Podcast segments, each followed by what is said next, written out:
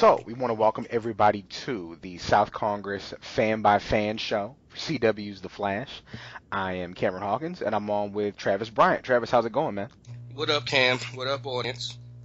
So this week's a bit different, not just the show that we saw because the pacing was a bit different, but this is the first time I've watched the show, took a night, went back and watched it again, and then took notes.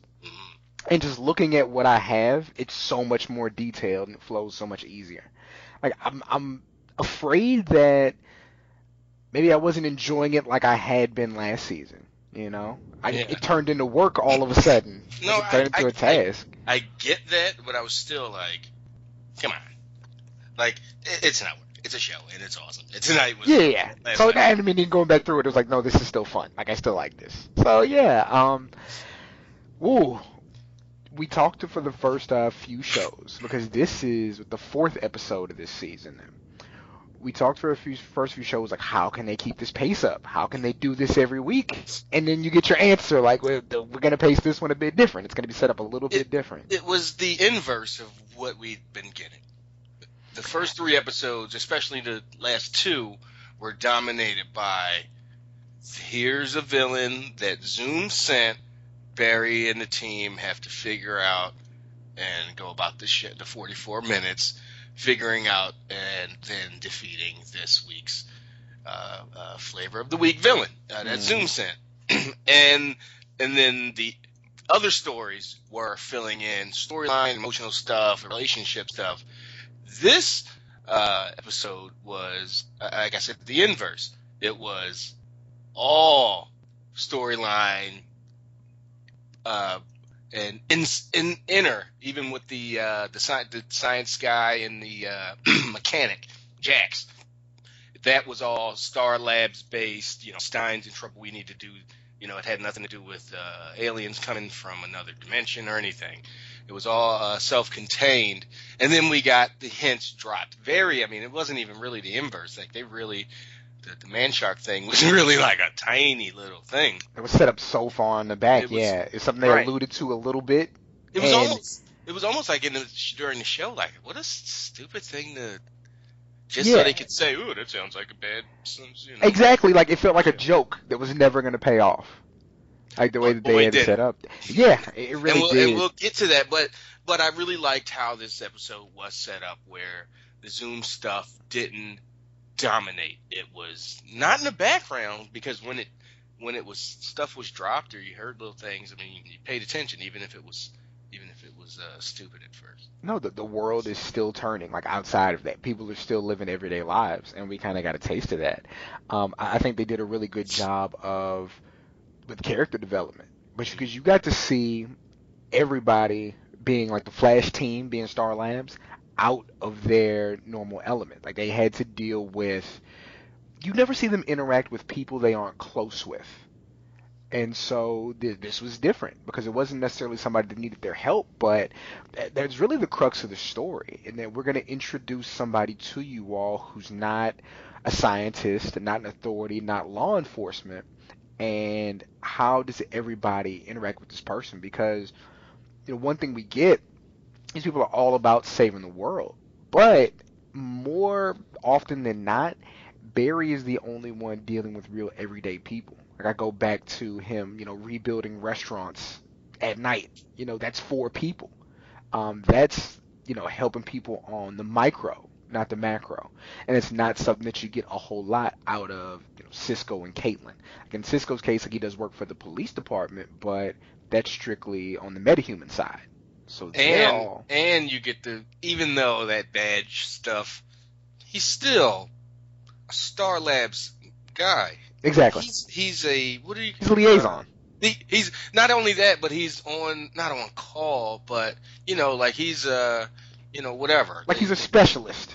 They get him when he's needed and like that. So he's not on the force, like, dealing with, and then, again, we 20 more episodes or whatever to go. So we might get some of that stuff. But for now, he's not interacting with Joe at the station or the chief or this random beat cop or the secretary at the thing or none of those storylines have popped up yet. So he's still, Star Labs guy. Only you see him interacting with Star Labs people.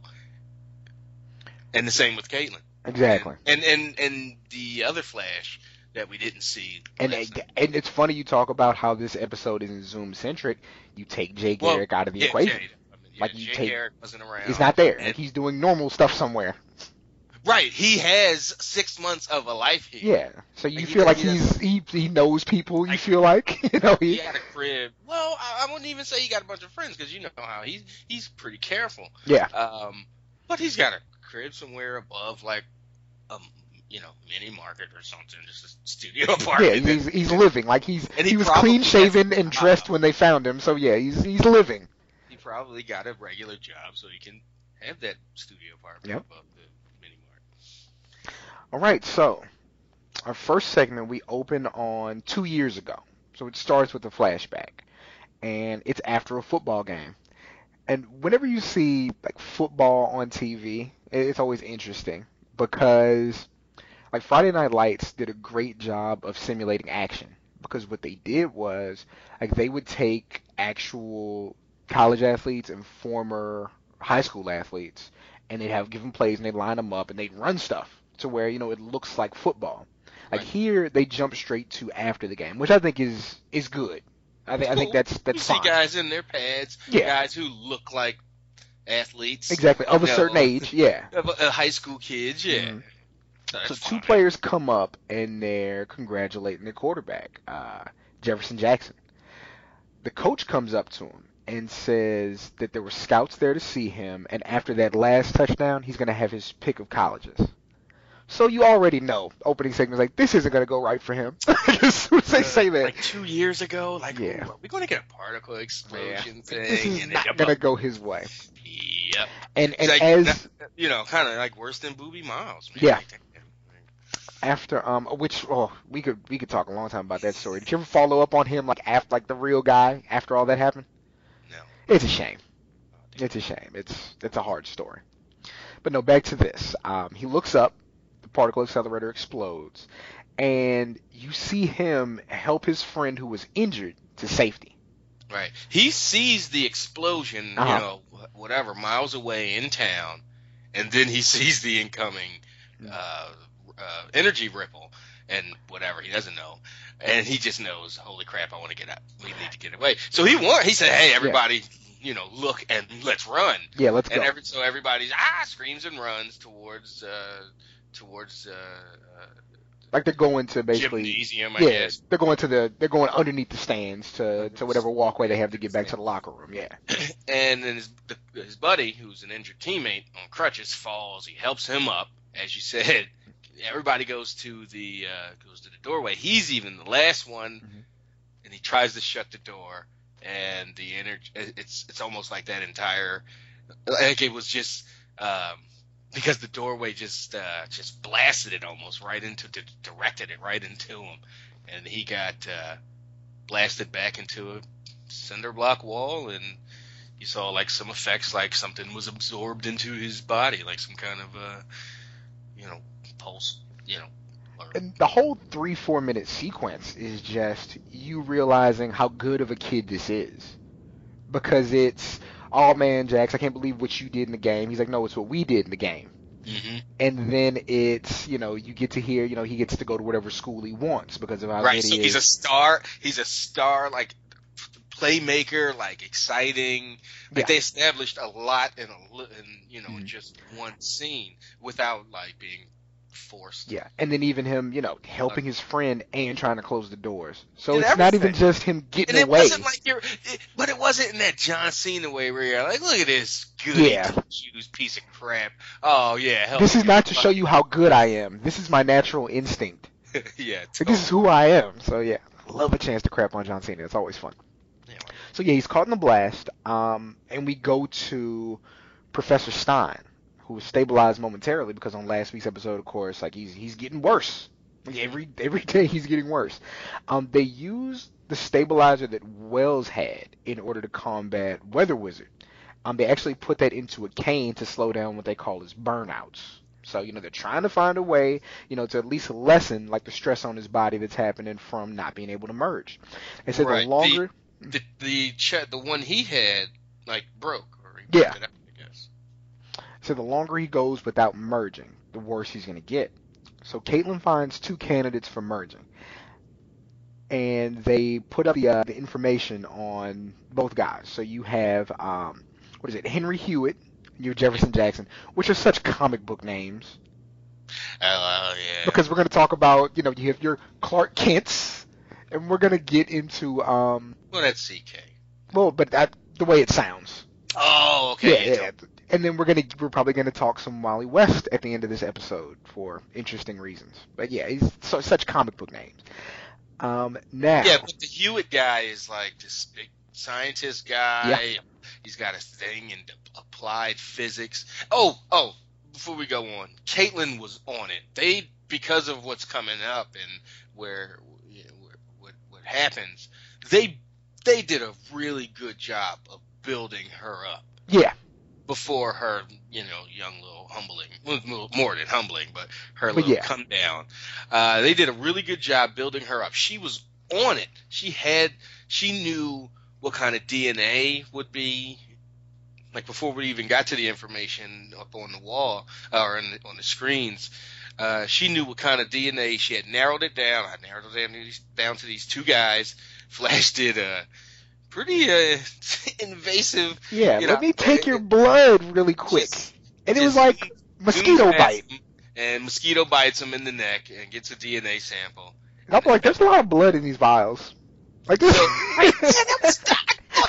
lot of blood in these vials. It's going through a lot to let you know it was blood we got, not like a hair or, you know, a chin hair or a piece of neck skin. Nope, we got... Yeah, we got enough. Like, I've, you know, if you go to the doctor. A vial, a tenth of that size would have gotten that across. Exactly. Man, there's so much blood in there. Yeah. So that was absurd, but totally forgivable in, you know, the grand scheme of this show. We go to Joe and Iris on the couch, and they're looking at pics of her and Francine. You know, Joe's kind of taking her down, you know, memory lane. He lets her know that she's not obligated. I'm sorry, I jumped in earlier, but don't forget about Caitlin. But she put the information up on the wall, and everybody immediately is for the Hewitt guide. Yeah, well, except Barry. Except Barry. Yeah, except Barry. But yeah, and again, it plays to that. That whole idea of, you know, we have these qualifications. And again, we're talking about scientists we've seen Cisco with his brother. We've seen Dr. Stein with his wife. And we've seen Caitlin with Ronnie. We've never seen these people. And with Iris. And you know. Well, yeah. But who she met through circumstance, you know. Like, we see them all interact with each other, but we don't see them with anybody outside of the job. Ever. Which, you know, I don't know if that's... There's only so much time in the show. It's always a stressed, life-saving, dangerous situation. Not things where just they're, hey, let's just have this conversation. Which is true, but their phones don't ring. You know, they don't talk to people. I talked about charging phones last week. Yeah, they don't ding. Yeah, no emails. Phones don't ring. They don't get any. Their phones ring when they're in trouble, like when each other is in trouble. That's the only time. But yeah, But no, yeah, like you said, Caitlin was super on top of it, and of course, you know, they favor that guy because, you know, he's the science guy. Him and Professor Stein. The whole thing, I know they were under a time crunch, but they were way too cavalier. About hey, this is who we are? About the personalities of these people. Like, their whole thing is these metahumans got these people got these powers. They're metahumans, and like humans, some are terrible people and do terrible things now with these powers. They got to do a little bit more vetting, and of course, it did come back. It plays out, and it ends up playing out later when they have to do a bit more research later because something bad happens. But yeah, so Joe talking to Iris, he says she's not obligated to meet Francine. But, you know, it sounds like something that she's going to end up doing. Patty runs into Barry, and she found shark teeth. So somebody she alludes to as Man Shark. As they're talking, Barry tells her metahumans aren't really my thing. Which is, you know, you feel that's him trying to throw her off the scent a little bit, you know, of the things that he does. Maybe they'll try to get her directly involved. There's some awkward flirting that Joe actually notices. And he, you know, he says, like, you know, what is it with you and, you know, Barry's Iris like, nah, yeah, oh shucks, guy, I don't know what you mean. Me. So yeah, that, you know, he sees it because, again, he's basically raised Barry for 15, 16 years. Like, Yeah, there's that in general, but also, you know, knowing him, knowing his mannerisms. That guy, he knows him as a person. Exactly. Raised him. So we actually do get introduced to Henry Hewitt. Like you said, degree in applied sciences, bioengineering. He sings the fight song from the school him and Stein went to, and Stein's immediately, you know, enamored with this guy. Because, you know, what Cisco says is he has an ego the size of Texas. Which is always fun, Texas reference. But he says he's okay. And again, it's weird to give shows credit for these things, but it's always, there's no weirding out, there's nothing strange about people of color being successful. There's nothing. It's not even an afterthought. It just exists. About the fact that both of the candidates were black dudes, the mechanic and Jax, and I keep wanting to call him Winthrop, Hewitt. Winthrop, coming to America callback. But yeah, no, it's just that just happens to be it because again, Jax is an original character, not anything that exists in the comics. So it's just, you know, something that they put out there. Now concerning like Hewitt, he actually does exist in like DC Comics. Like, but just the fact that they're, you know, of course that these characters are going to be white people. Like the original, this was created in 1972. Oh, he's probably a white guy. Oh, that's probably a white woman. Oh, well, yeah. So I guess in the vein of inclusion and making the world look like the world looks, you know, even in 1972 and whatever, but before that was just like, this isn't okay, there's no brown spots. Stan Lee always makes a point or people excuse me, not Stan Lee himself, but people make a point to talk about Spider-Man back in the day, like there was like a black man just in the background, nothing like huge, you know, but a scene in the school hallway, there's a black kid and there's a black girl, you know, in the background carrying books or at her locker. They're not a part of the scene, but they exist. But it was like people noticed that and was like, wow, this is awesome. Like, yes, that's how it looked at my school or, you know, wherever. And so the idea that you don't even think about it, and on Smallville, or not Smallville, Supergirl, it was even more of a main named character. Yeah. Jimmy Olsen is now, you know, the basketball player from friggin' Boston Public. That show was awesome, by the way. Oh, this is, it's funny. The kid, you talking about the kid from True Blood? I don't watch it, but I know who you're talking about. Like tall, slim guy, real short haircut. Like, I know who you're talking about. You know, non-threatening, but you know, with the right scripting, you know. Yo, thrown in there. Yeah. Easily, you know, become. It changes it. But even Hewitt in like in the comics is a blue-eyed white guy. Right. You know, it's just that's what he is. So yeah, they're, you know, making conscious decisions here. So the second candidate is, you know, Jefferson Jackson that they see. They say, you know, he has the physical attributes. Now, with stuff like that, you kind of want them to say, you know, you want them to allude to, you know, high school athlete. Was recruited here, and here. Like, you'd like to hear that, other than them just say, hey, he's an athlete, because we kind of told you in the background. Like, you know, if we're going to talk about, like, if we're going to talk credentials on, you know, this doctor of having these degrees, let's not just say this guy has physical attributes. Did we know about Jackson's knee? Like, not yet, because he ends up bringing that up. Right. So not yet. Because I was like, wow. And then, even with Caleb, I know that was like a blast, but I didn't look at that as, oh man, you wish like he would like gripped his leg or it had some kind of thing showing like leg burning or something. But yeah, it's fine. So what Caitlin actually says is like super. It's not offensive, but it bothered me. She says, alluding to Henry Hewitt, like he's trying to make something of himself. Yeah, and it's like. Okay, but again, they end up solving this. This isn't something that hangs around. That was a line that was like, well, that was like Cobb's. All you do is you just drive a truck. Yeah, kind of like, well, damn. Yeah, well, somebody's got it. Exactly, and we're not gonna like these things I do outside of that. Those things don't. Sorry, my contribution to society is in applied physics. Exactly. Like, no, yeah, it's like we're so. You know, after they have this, you know, conversation, and you know, Caitlin like deletes, like, or Caitlin says, you know, more of, or Jefferson's alleles actually match. I think it was Barrett actually alluded to that.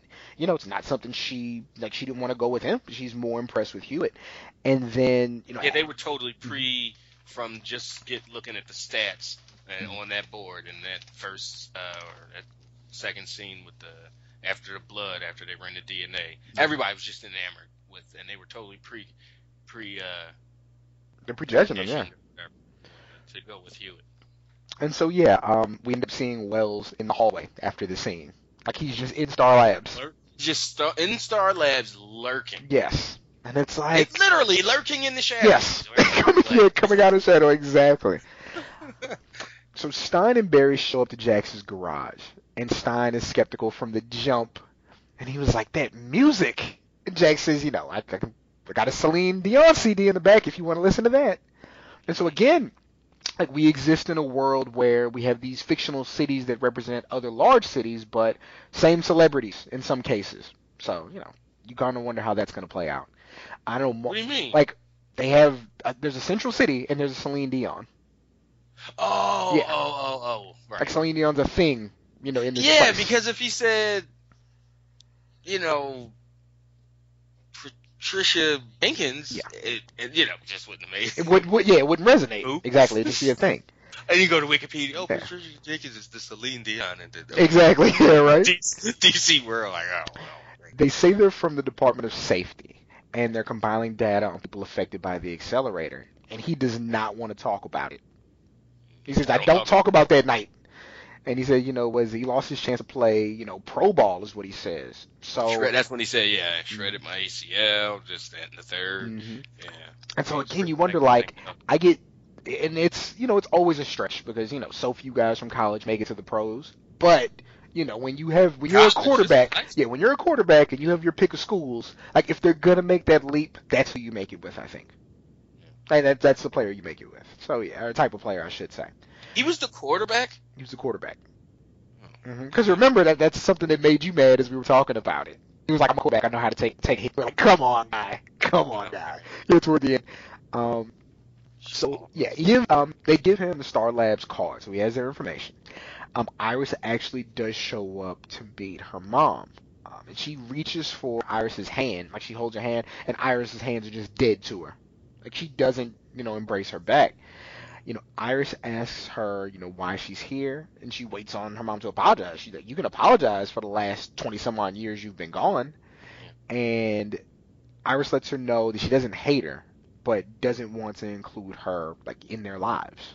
Yeah, I think her line was, we've spent the better part of, we've spent 2 decades living separate lives. I don't see any need to change that. Yep. Exactly. So we cut to Hewitt at Star Labs, and you know the first thing he says is, "I've always thought my destiny was for greater things." It's like, you jackass! Wait, who said that? Hewitt says about himself. He says, "I've always thought my destiny was for greater things," and then he pauses for a second. He says, "And people," and he looks over at Caitlin like, "Yeah, they don't hide that." This isn't going to go well because they set it up like this guy's like a jerk, and you're sitting there like, yeah, they didn't vet him at all. Like, he's just kind of a douche, and it turned out he was more than just kind of a douche. But when he came in, I think Cisco went to like shake his hand or something, and he just totally snubbed him and went right to Stein, and they started so uptight, you know. Ugh. And he's just you find out like he's really he's a really self-absorbed person. It's funny, self-absorbed because of his powers. But yeah, Caitlin's giving him the details, and he's, you know, super excited. And they go to merge, and there's a flicker, and that's it. It's more than a flicker. Well, compared to blowing up football fields, and, you know, where they kind of gave each other a high five, and their both their arms and hands kind of went up in flames, and then didn't, you know, went away. So, yeah. I mean, for what they do, sure, it was a flicker.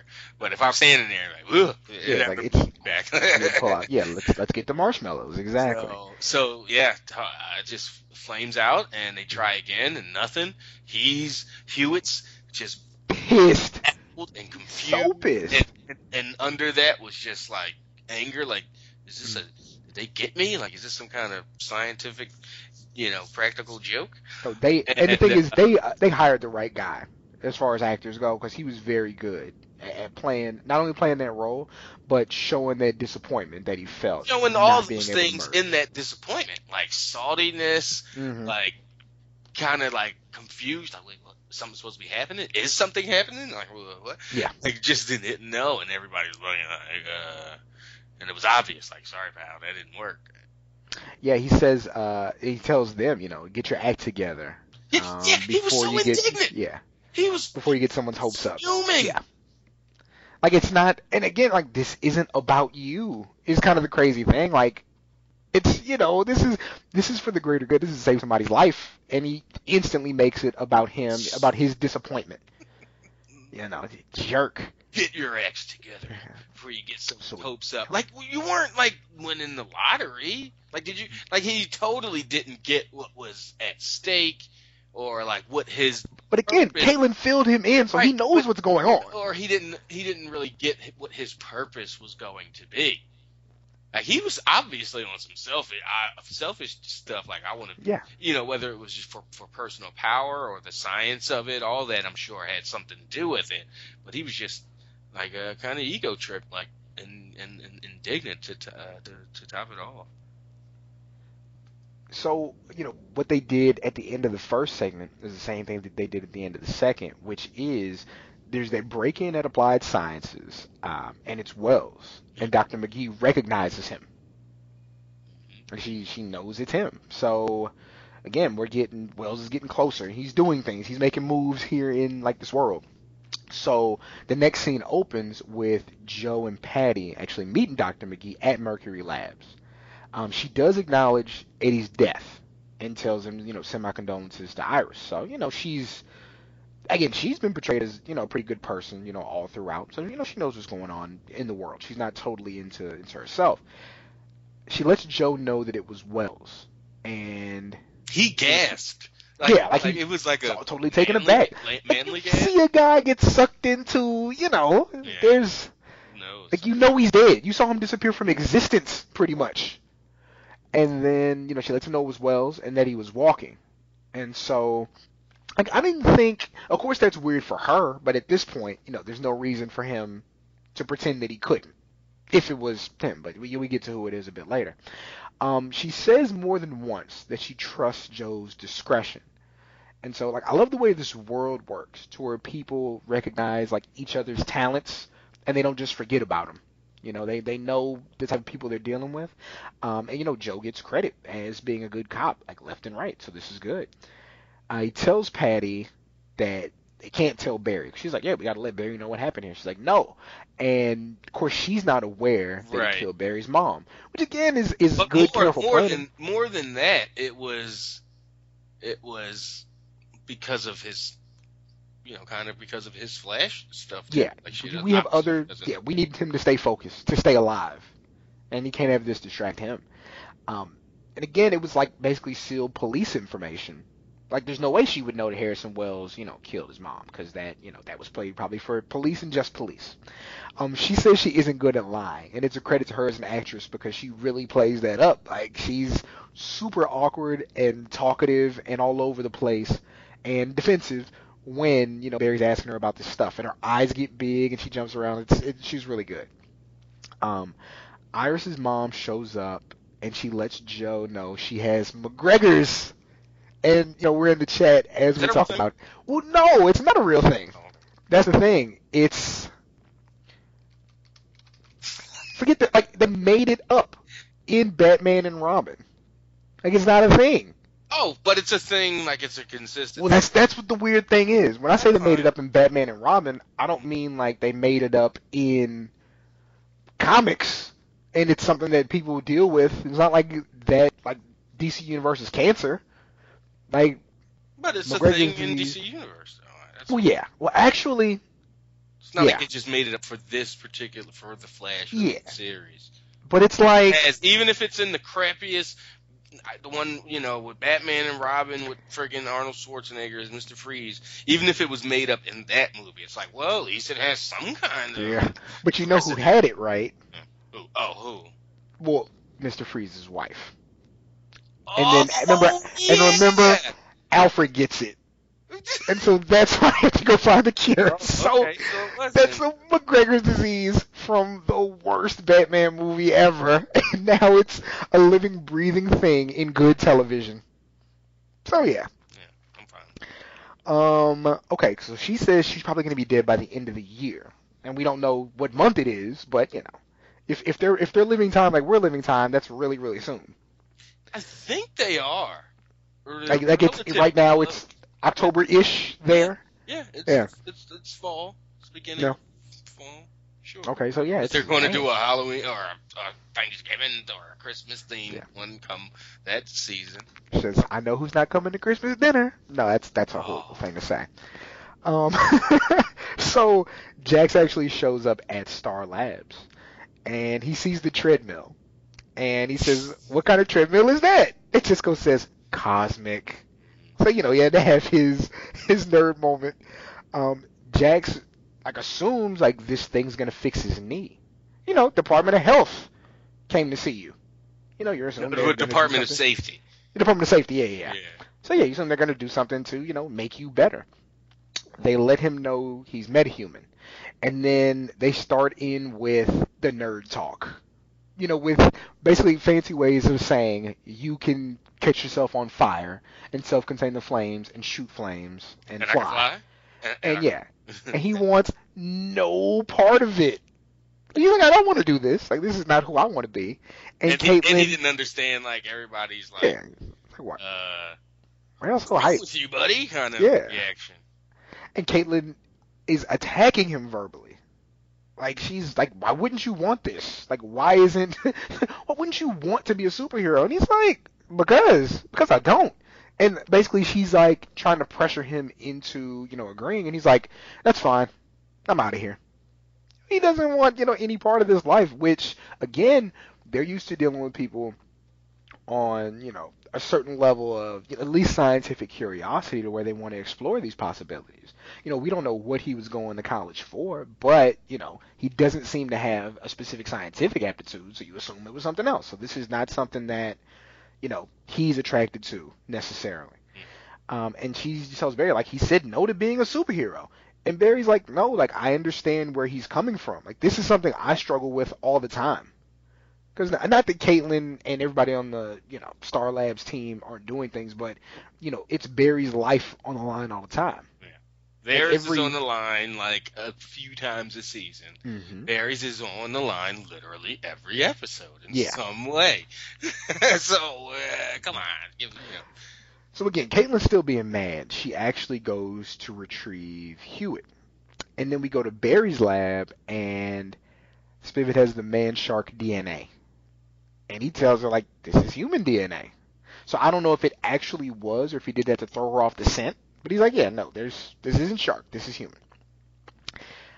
She finds it hard not to blurt out that she knows the truth, because he's like, so yeah, like, what's this thing you guys don't want me on? And she's like struggling to keep that in.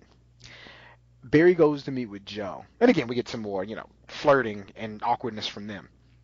Barry goes to meet with Joe. Joe tells Barry about Francine's health. And then he asked about Patty saying Joe didn't want him on a case. And Joe's like, I'm just following the lead. Now, my thing is, you know, we know later on that he does meet Wells directly. Do you think it's going to play out at all for Joe not telling him? Because, again, Joe dodged a huge bullet with Iris understanding about her mom. Right. So do you think Barry's going to feel the same way? Like, are they going to play up that Joe knew and didn't tell Barry? I feel like they kind of have to. At least has to come up. Just so I'm clear, knew what exactly? Because that's not kind of... Well, again, Joe got knowledge of Wells being alive. Right. Or of some kind of... Yeah, well, as far as he knows. He doesn't. Right. Yeah, he got information about that and chose specifically not to pass that to Barry and to lie to him about it.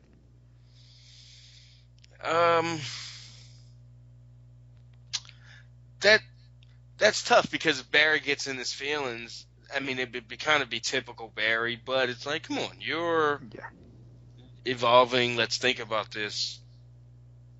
Yeah. I feel like it's easy to say, I wasn't sure, or I didn't know, or I just had a thought. But there's ways around that. So, let's see.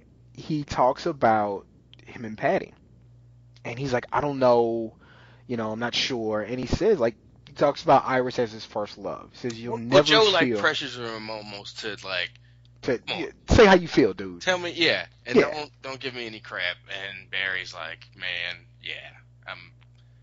I like her. I like being around her. Just kind of, he just really... Yeah. Oh, he's in like... Yeah. And he admits, but she's no Iris. Yeah, and he tells him, you'll never feel the same about... anyone else that was your first love, but you can't let that stop you from exploring something else. So again, good dad advice. He's such a good dad, except he needs to lie about stuff. But yeah, we cut to Hewitt, and it's him at his job, and he's like, "Yo, I needed these samples, those project taken care of," and he's like, "I'll have it when I have it." Full on attitude. And then you get a little bit of, you think you're smarter than everyone else around here. So it's not like this finding out I can't be a superhero turned me bad. It's I've been bad. Yeah. And this is just really helping me to prove that to everybody. And he's not bring out my worst qualities. He's not just a dick to new people you meet or Star Labs people. Yeah. People at his job hate his guts. Yeah, he's actually he's insubordinate. He actually is. And now his latent powers actually do manifest. And what they say a bit later is, when we touched, that probably actually gave him his full-on solo powers. But yeah, he's basically, halfway burning the place down. Let's see. Look at what I have here. We cut to a news program. All right. There's a spontaneous energy malfunction. And Hewitt's wanted for questioning. So they see this on the news. What they deduce is that he needs a grounding mechanism or he'll pop his top, is what they say. He has to have something to bring him down or, basically he'll explode. And it's funny, I don't think they did a great job of explaining it, but they actually later kind of find out the opposite. They need him to pop his top in order to bring him down. That's the grounding mechanism. Right. But they find out, Cisco dives into the locked police reports, which I guess was kind of a privilege of him being, scientist. He's a big, important guy who does good work. So, these couple of things you have on your record, let's kind of push those aside. So, yeah, he's violent, assault. And it sounds like he comes from money because... I don't know, broke people getting their records sealed. Yeah. And I didn't hear about it. They weren't juvenile records sealed. Yeah. They were just records sealed. Yeah, this is as you were a grown man. Yeah. And so this is, this is to assume, if it wasn't when you were in college, it's a little bit after that. Right. So this guy's making straight A's in applied sciences and beat the shit out of people. Yeah. On the cool. Or getting too aggressive with the sorority girl who don't want to mess with his nerdy ass and So yeah, whatever it is, it's bad. But however they worked it out, and coming from money does that does play to that because somehow he's he has this very good job, and everybody's super impressed with him at Star Labs. So let's see, Stein's getting worse. He's on his last legs pretty much. And Caitlin feels he's in bad shape. She feels Hewitt is, becoming a terror. And Jax won't be Firestorm all because of her. Like, she's internalizing all of this, you know, which, you know, she definitely plays a part in it, but, yeah, you know, you can't. Yeah, that's what I said. They really built her up, so her, so this would have more impact. So exactly. So her feeling bad, her going to try to fix things would be would make more sense and be better and just hit harder. And something we don't always touch on are, you know, Barry's monologues where he's kind of explaining how he feels, and a lot of times that does play out into what happens in the episode, because he basically tells Caitlin what Joe is telling him, like, we need to be open to new things. Mm-hmm. Like, we have to. Right, and just two episodes were that opening, the premiere, when he's Mr. I don't trust anybody. Mm. You know, it's like, oh, now he's like, we have to keep an open mind. Hey, women don't do that to you, man. women change things. So, yeah. Joe tells Iris that Francine is dying. And, you know, on my first viewing, I didn't give her a whole lot of credit for what she did, but she's very skeptical of the situation. Yeah. Like, her body language is skeptical, the way she's talking to Joe. Joe tells her, like, he'd like her to reconcile, but he's not going to push her either way. Like, this isn't something, don't do this for me. Yeah. That was, like, his overarching theme. Like, you need to do this for your reasons. Don't do this because you're trying to spare me. And it's funny because it comes back to that later, or in a bit. But he's, like, letting her off the hook. In a sense, not totally, but just emotionally. Yeah. Like, look, you're a grown woman. Yeah, this is for you. Yeah. Exactly. Let's see. Caitlin goes to Jax's garage. She apologizes to him. She basically explains Ronnie's story to him. And, you know, he's, you know, Jax being a good guy, you know, it makes more sense to him. He's like, okay, you know, I understand, you know, what's making these feelings come out. Right, he knew. So he's obviously, I mean. Which was cool, I thought. In that city would. No, yeah. On some level, but still, he was like, "Oh, he's the guy that." Like, you feel like he was looking up at that point, you know, like a hole into the singularity and saved the city. Mm-hmm. Yeah, that was him, and he didn't make it. You know, he died saving the city, and he's a hero. And you, I thought that was a tough transition. Yeah, he died saving the city. He was a hero. So, but you want me to be a hero? You can be a hero too. I'm trying to die. Ooh, well, if you didn't like lead with the. He's dead now. Yeah. Yeah, but that wasn't a sticking point. Yeah. And then, you know, he lets her know he didn't go to college because they couldn't afford college. Yeah. I didn't have the money to go to school. Right. He's like, that was all busted up. Because she asked me, so your grades were definitely good enough to get in. Said the kid had a 4.0. Like, he's a smart kid, but he's just like, yeah, don't. This was my shot. This is my way to get in. And if they don't, you know, put this kid in college, I'll be so upset. Like put the kid in college. Right. Because he's not science geniuses. This is not going to be in every episode. Oh, obviously he's gone. Yeah. We'll get to that. But even when he's back and, you know, he's not going to be in every episode, probably character. So in his off time, he needs to be at Central City U or whatever. Exactly. So yeah, just like go to wherever y'all are in Pittsburgh, drive up a little bit north to Gotham and go to Gotham State. You and Dick Grayson can be in class together. Yeah. All right. So Hewitt has been tracking down Caitlin, and Jax tries to intervene, and he's shot into a pile of tires. And they do that super fun thing that we like on that other show that we talk about all the time. Like, whenever Neville's doing his Red Arrow, how they show him jump, and then he jumps right in slow motion. Yeah, right at the end. They beat the boom. Exactly, and so they do that. Which was... Was this intended to kill him? Or just the boom?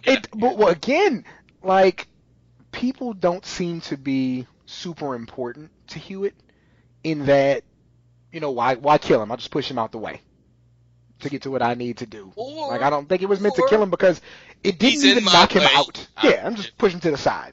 And again, this is somebody who doesn't have full, you know, control over their powers yet. And so it's more of an instinctual thing, it seems. Because he hasn't actually attacked anybody yet. Yeah, no. With his powers. Not in life, because he's a person beater. So Jax thinks quick, and he tosses like a wrench or a pipe or something at Hewitt, and it knocks him out long enough for them to escape. I'm not like on first viewing. He picked up like some kind of car part that was of size of like a small medicine. It looked like the thing that you put at the end of the weed whacker. Right, it looked like maybe it's something that had some weight to it, and this is where if I didn't know last night or while watching it, and it was a quarterback. They're like, "Oh, look at that! Look at his arm!" And because I'm like, "Oh, what a shot! What a great throw!" And it was powerful enough to knock him out. Now I know he's got his new, he's got a little bit extra oomph now in his Firestorm, but still, he knocked him out temporarily. I mean, Hewitt at this point he disoriented him long enough. Yeah, they jump in her little car and speed off, and he flames up, kind of showing off for no one. Stein's battery's out of juice, and Jax agrees to merge with him. His temperature is 142. 142. Like, how are you on the bed? How are you not like sweating and seeping through like the whatever fine plastic they have on this bed? What Jack says is, I have the chance to help people, be a part of something bigger than myself. So that's kind of his hook. And again, playing up that I'm the quarterback, this is about the team, going back to that first scene where he's like literally being a hero with no powers. And Jack says, just like my coach said, out of yourself and into the team. So, this is a good kid. This is somebody with strong, like, moral quality. Once they do merge, you get the same alignment where the younger merger is the body, and then the older merger is the co-pilot. So Stein's, the voice in his head as they're growing. Great. I like the ongoing. I love me some nicknames, and Jax calls from the beginning. From the first time he met him, he calls Professor Stein Gray. Yeah. And again, it's Stein's like, please, call me Professor. Yeah. and it's his fault for the music thing. Like, you did it to yourself. But but even then, like, Celine Dion is still a funny pool, because I don't know if old people listen to Celine Dion, but it's fine.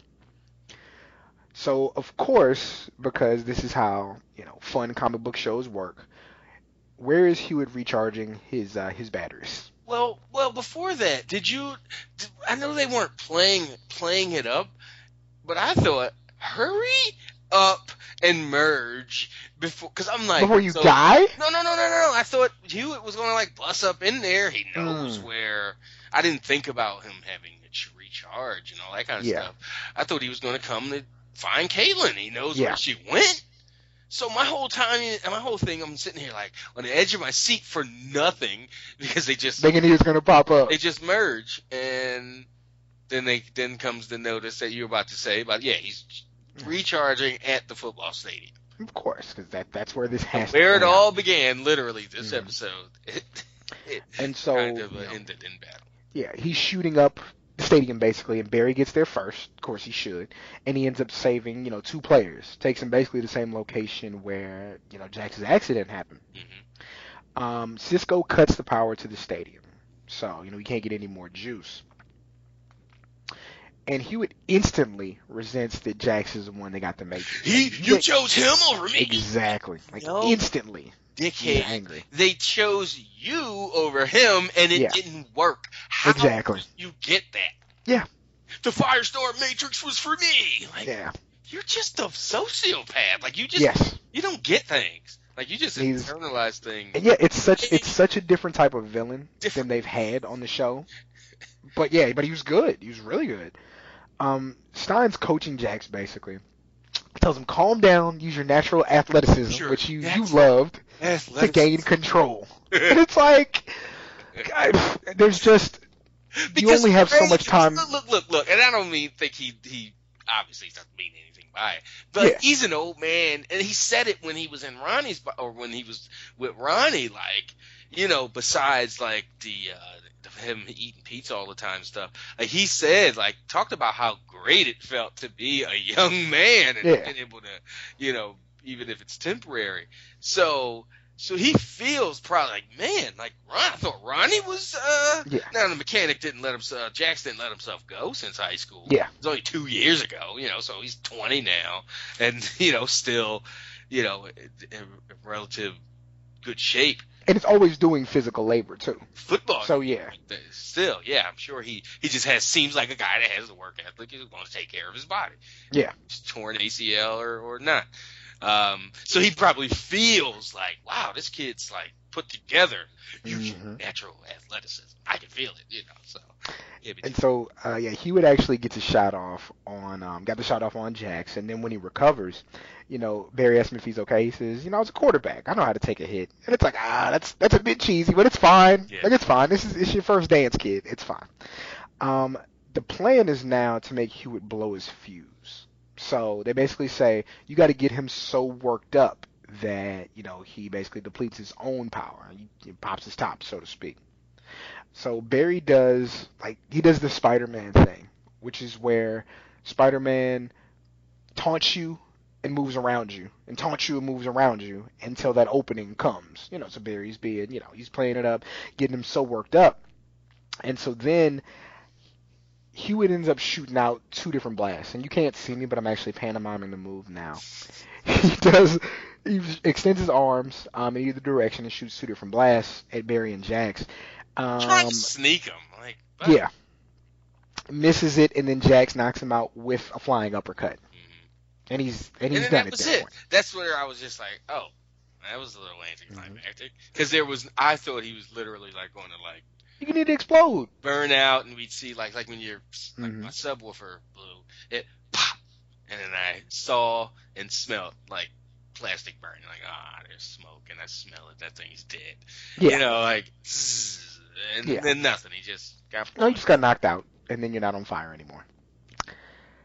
And then they say, you know, welcome aboard Firestorm. So you know this is going to be, you know, an ongoing thing. Like he's going to be a part of the team, you know, in some capacity. Iris meets Francine at Jitters. She did some fact checking, and she finds out, you know, she does have MacGregor's, but she also finds out she was pregnant when she left.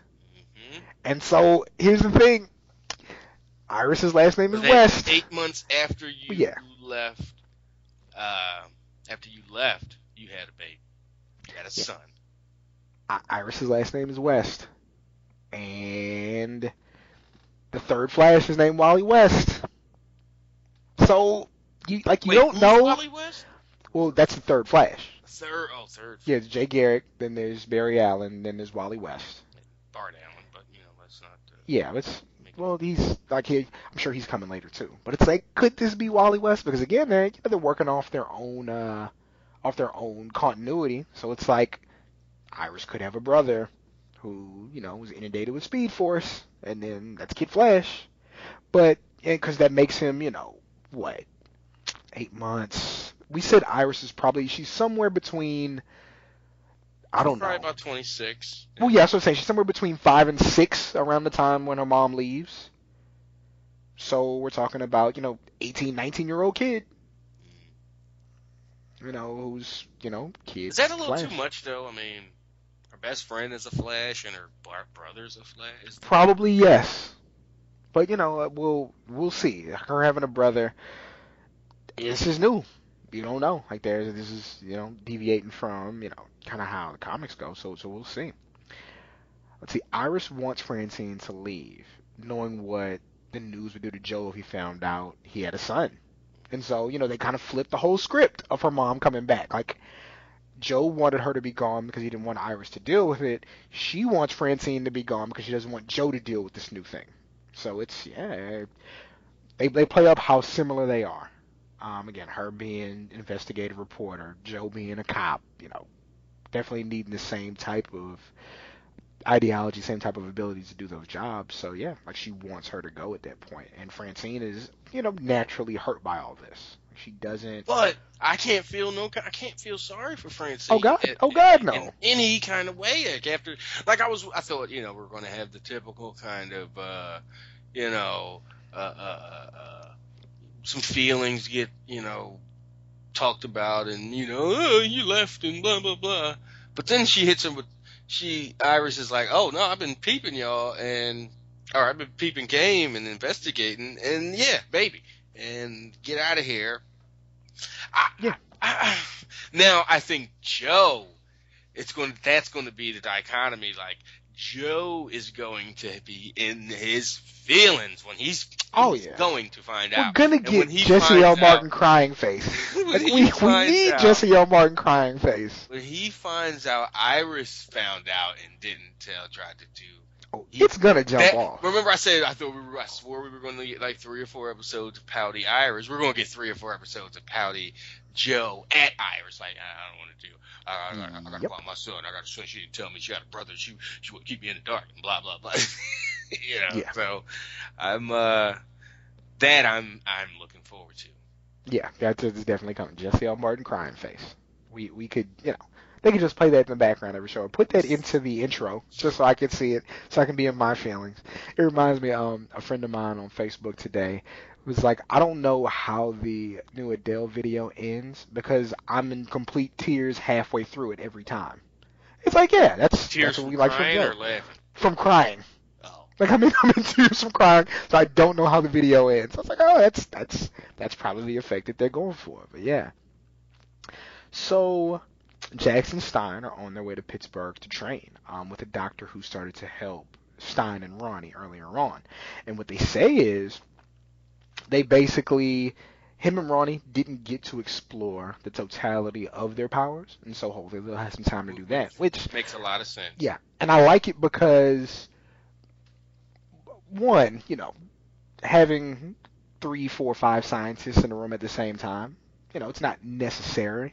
On top of that, like, I like when the other hero from the same city isn't in every episode, because it wouldn't be fair. They take everybody out, you know, 30 minutes into the show.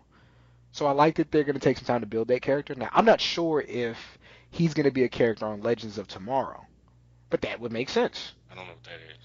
Basically, it's the offshoot show from Arrow and Flash of the other heroes that have been introduced. What? Yeah. Oh. I gotta watch. I mean, not that. Yeah, but it's like now that there's more shows. It's like, yeah, the Atom and those guys, Legends of Tomorrow, and I think actually Snart's gonna be on that show too. Oh well. He's like, now I'm not watching. Yeah. But yeah, they're gonna have basically a third show that they're running, so maybe he appears on that. But yeah, even you know with Ronnie being Firestorm and then Arrow showing up when they took on Thawne last episode, like I like that. I like comics being regular, and then when you have your annual. That's when it comes out that, you know, all the heroes team up to take out this big thing. So that I'm good with.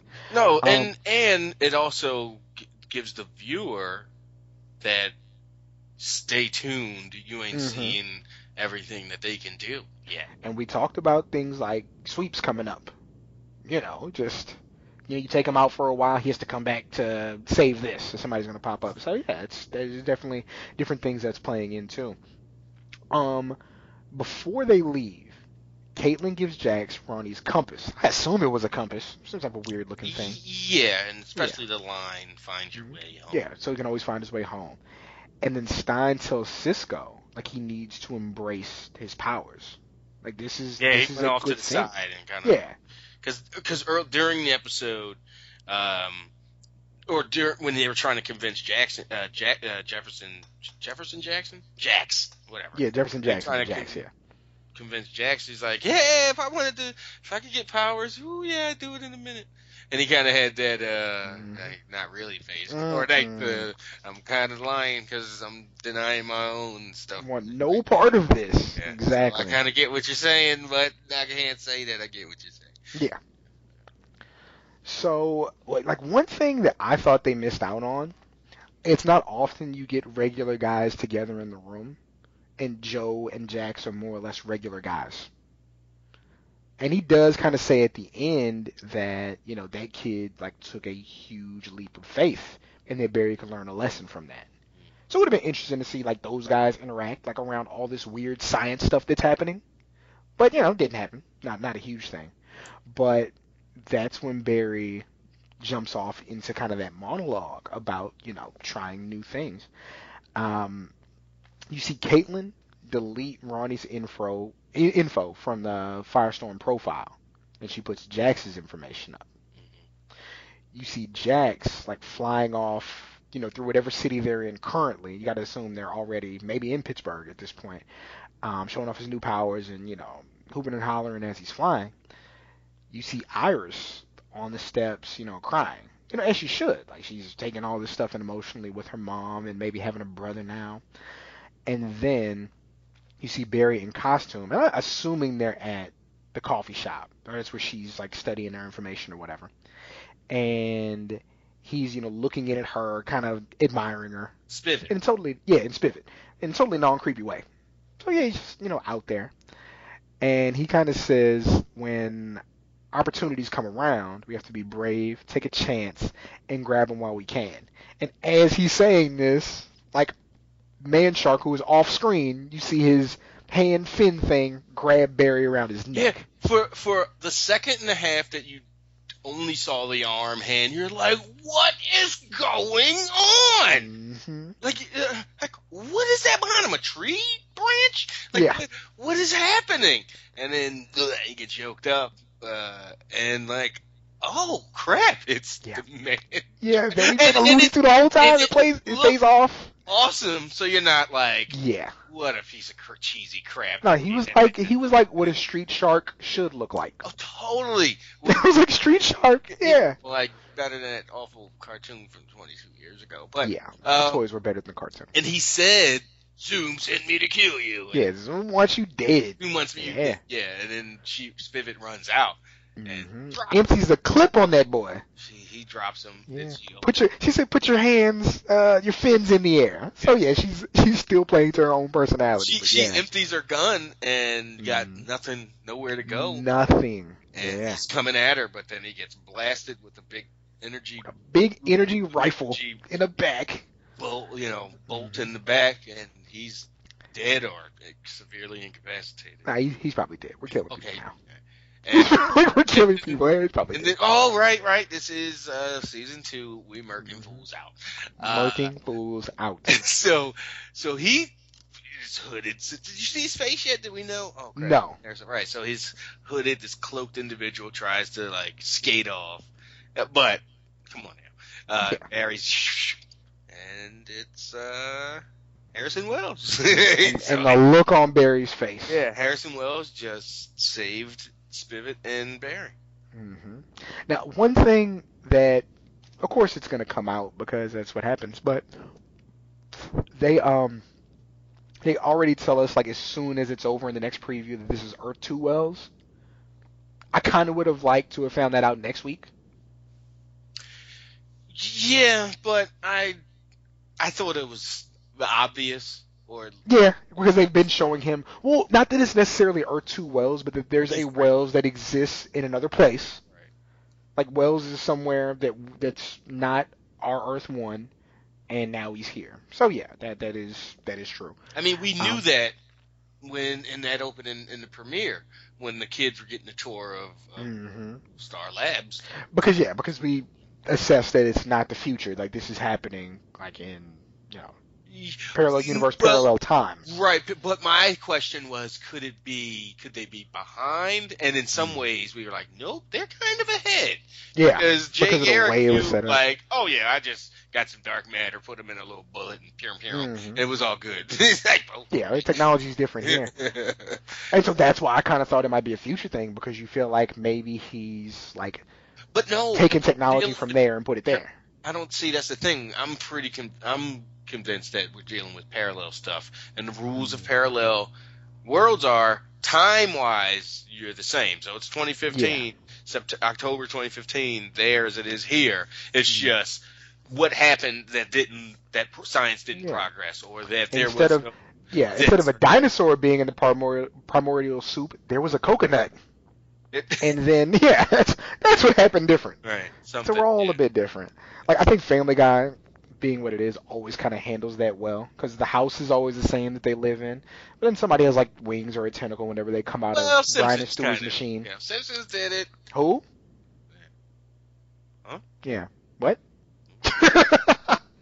But no, yeah. So we have got Harrison Wells from Earth 2 next week, and he says, "Zoom's infected my world. Now he's coming for yours." Yeah. So you know we're back on the main track. you know, trying to figure out, you know. And they have another, and while they have, you know, and Stein, you know, Stein's away, you know, and now yeah. Jack. Step in, older voice, step in and, you know, kind of take control. Yep. Be that, yeah, so. And that room just isn't as crowded, again, as you did yeah. a good job of keeping, naturally, you know, and organically keeping people apart. It's mm-hmm. like a triple threat match that, where you're not sitting there, oh, that guy's just out there letting these two guys fight. Well, yeah. Just takes a nap on the outside. We got, yeah. It's Rollins and Lesnar and Cena. Everybody's going. It all makes sense, yeah. Now, this was, again, we talked about the pacing of this episode being different, not necessarily having, even though you do have a villain of the week, the villain is not the focal point. It's adding to the team. It's, really. Right. That's how I described yeah. it earlier. It was all internal mm-hmm. stuff. And it's, you know, it's Joe and Iris and Francine's relationship. It's Barry and Patty. Like, it was a good way of, like, advancing these characters' relationships, but there was still enough action and enough things that you wanted to see happen. So, yeah, like, another good episode. Like, we're not lacking at this point. Hasn't slowed down a bit. Mm-mm. Like, again, even with the different formula, it still kept up that good pace. Yeah, and it was a formula change or shake-up, quote, shake-up, that was necessary. Like... It's good not to fall into too much of a formula. I love how their formula works, and it's the same formula. It's just the story told within that formula that they shook up with what storylines get backburnered and when, and what steps to the forefront and when. Travis, I got a tweet at noon today, mm-hmm. and the tweet says, "I'm impatiently." Waiting for the new Fan by Fan podcast. And my dumb ass, right, thought I didn't say it, but I was like, why hasn't Cam gotten the episode up yet? Like, it's the afternoon. Yeah, it's like because it hasn't been done. So that's why when I said, when I text back, tell him it'll be up in the flash, haha, I was saying from the standpoint of, oh, it'll be up. Yeah, it's coming, guy. It's coming. Not like, 6.5 hours later we'll be recording, but yeah. So it looks like we do have a base. And the thing about having a base is they expect things in a timely fashion. Yeah, no, as they should. Yeah, and I think it's probably fair to say I had way more fun doing it this way, being able to sit there and process the show and enjoy it as entertainment. That, hey, yeah, exactly, and then go back and watch it. And so we might be going to, you know, the day after the show.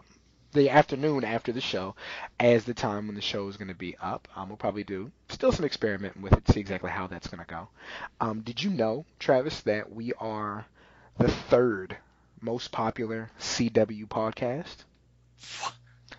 Doesn't that sound crazy? That's some WWE type stuff. Yeah, exactly. Third. If you search... The CW on iTunes.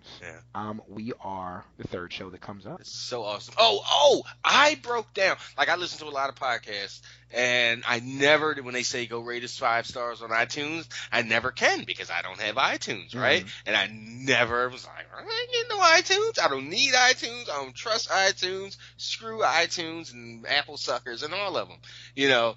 And last week or 2 weeks ago, I was like, I was like, Cam's posting the iTunes link. I can't do that because every time I click on it, it says, please download iTunes. You know, you have to have this. So I was like, screw it. Boom, install. You want to run? Yes. And I was just like, all right, I'm in.